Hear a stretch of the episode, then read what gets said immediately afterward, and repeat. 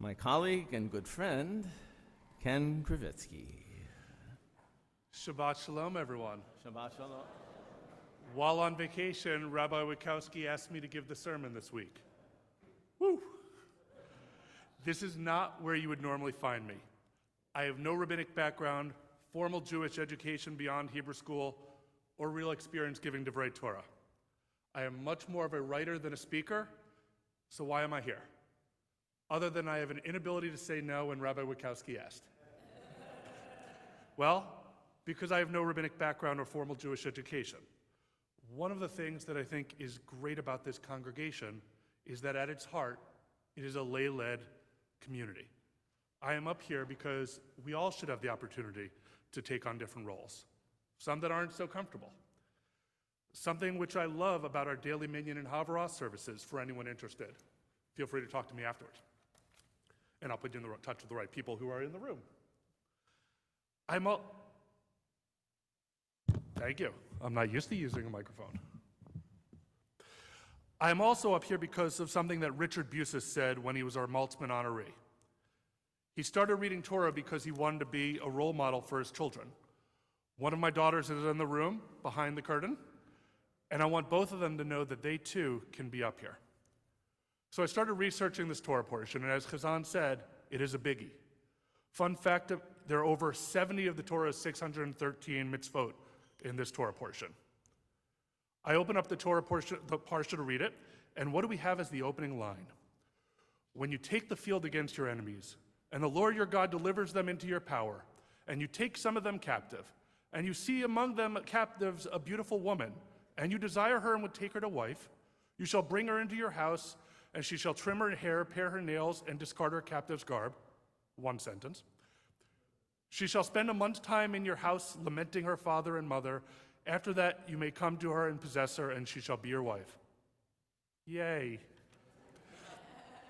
now, sentence structure aside, I have to thank Rabbi Tige in his commentary for putting some positive spin on this and adding context that, based off of the time and actually allowing women to mourn their dead, was a sign of respect and most likely an improvement on the current situation. But still, pass. Let's keep going. Stoning of disobedient children. Although I do want to take the opportunity to thank my parents for not bringing my brother or I to the town elders, and we probably deserved it at times, and the case is still out for my daughters, pass. Equalizing inheritance laws to avoid preference based off of which of your wives you loved more, pass. If you see a lost ox, sheep, or donkey, you must return it. Yes. One of the most powerful lines in the Torah is written here You must not remain indifferent. Now, this I could work with.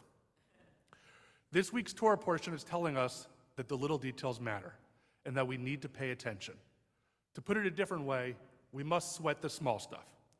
In his essay, No Time for Neutrality, Rabbi Abraham Joshua Heschel writes it is the small in which the great becomes real. It is the weekday in which the Sabbath is reflected. The little details is where we add meaning to add holiness. This is true for everyday actions. Rabbi Wikowski, during his interview process, taught our students that there's a Jewish order in the way you tie your shoes. I have no recollection as to what it is, but my other daughter does. There are scientific studies that state that how you dress impacts your mood. So it is natural to think about our, how our dressing impacts our connection with God. I would be remiss if I didn't point out, as Aaron Beezer mentioned to me, one of the ultimate executive director sentences in the Torah is here.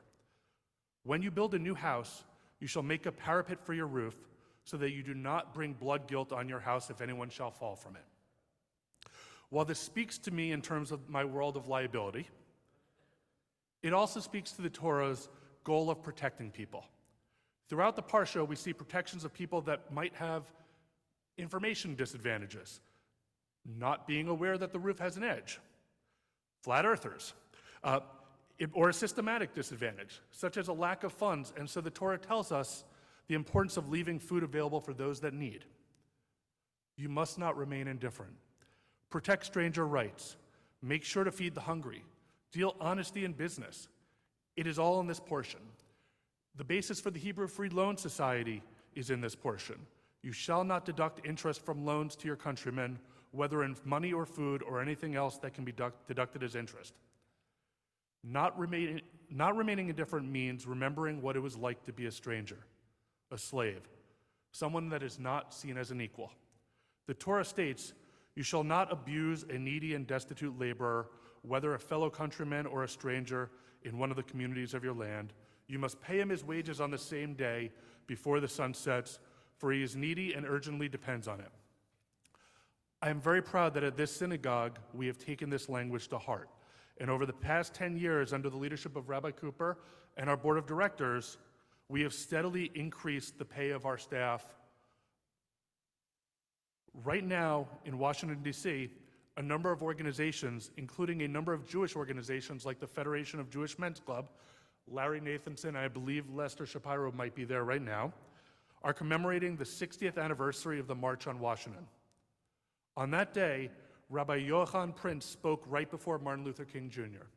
He stated, When I was the rabbi of the Jewish community in Berlin under the Hitler regime, I learned many things. The most important thing that I learned under those tragic circumstances was that bigotry and hatred are not the most urgent problem. The most urgent, the most disgraceful, the most shameful, and the most tragic problem is silence. A great people which had created a great civilization had become a nation of silent onlookers. There remained silence in the face of hate, in the face of brutality, in the face of mass murder. This week's Torah portion tells us we cannot be silent. We cannot be indifferent. Sometimes this might be about a big action, sometimes a small one. Our synagogue often puts out emails asking for volunteers for chesed work. Repeatedly, we have enough people volunteer to support our efforts. Just. Back to the Torah verse if you see a lost ox, sheep, or donkey, you must return it. Rashi's commentary says it a different way. Do not hide your eyes as if you did not see them. You must not see them and pretend that you didn't. Last week, Rabbi Wikowski talked about Elul and it being a time of introspection. So I ask of you now, what have you been indifferent to? What have you been turning your eyes from? What problem have you been putting off thinking about, whether close to or far from home? Between the job, parenting, 24 7 news media cycle, I have to admit that I have definitely been numb in recent months. I have not been paying attention. I don't know enough about what is currently happening in Ukraine outside of the plane crash. I don't know enough about how to help with what is happening in Death Valley or Maui. As we go through the Elul and prepare for the holidays, I invite each of you to join me in feeling just a little bit more, paying attention just a little bit more, and hopefully acting just a little bit more. Shabbat Shalom.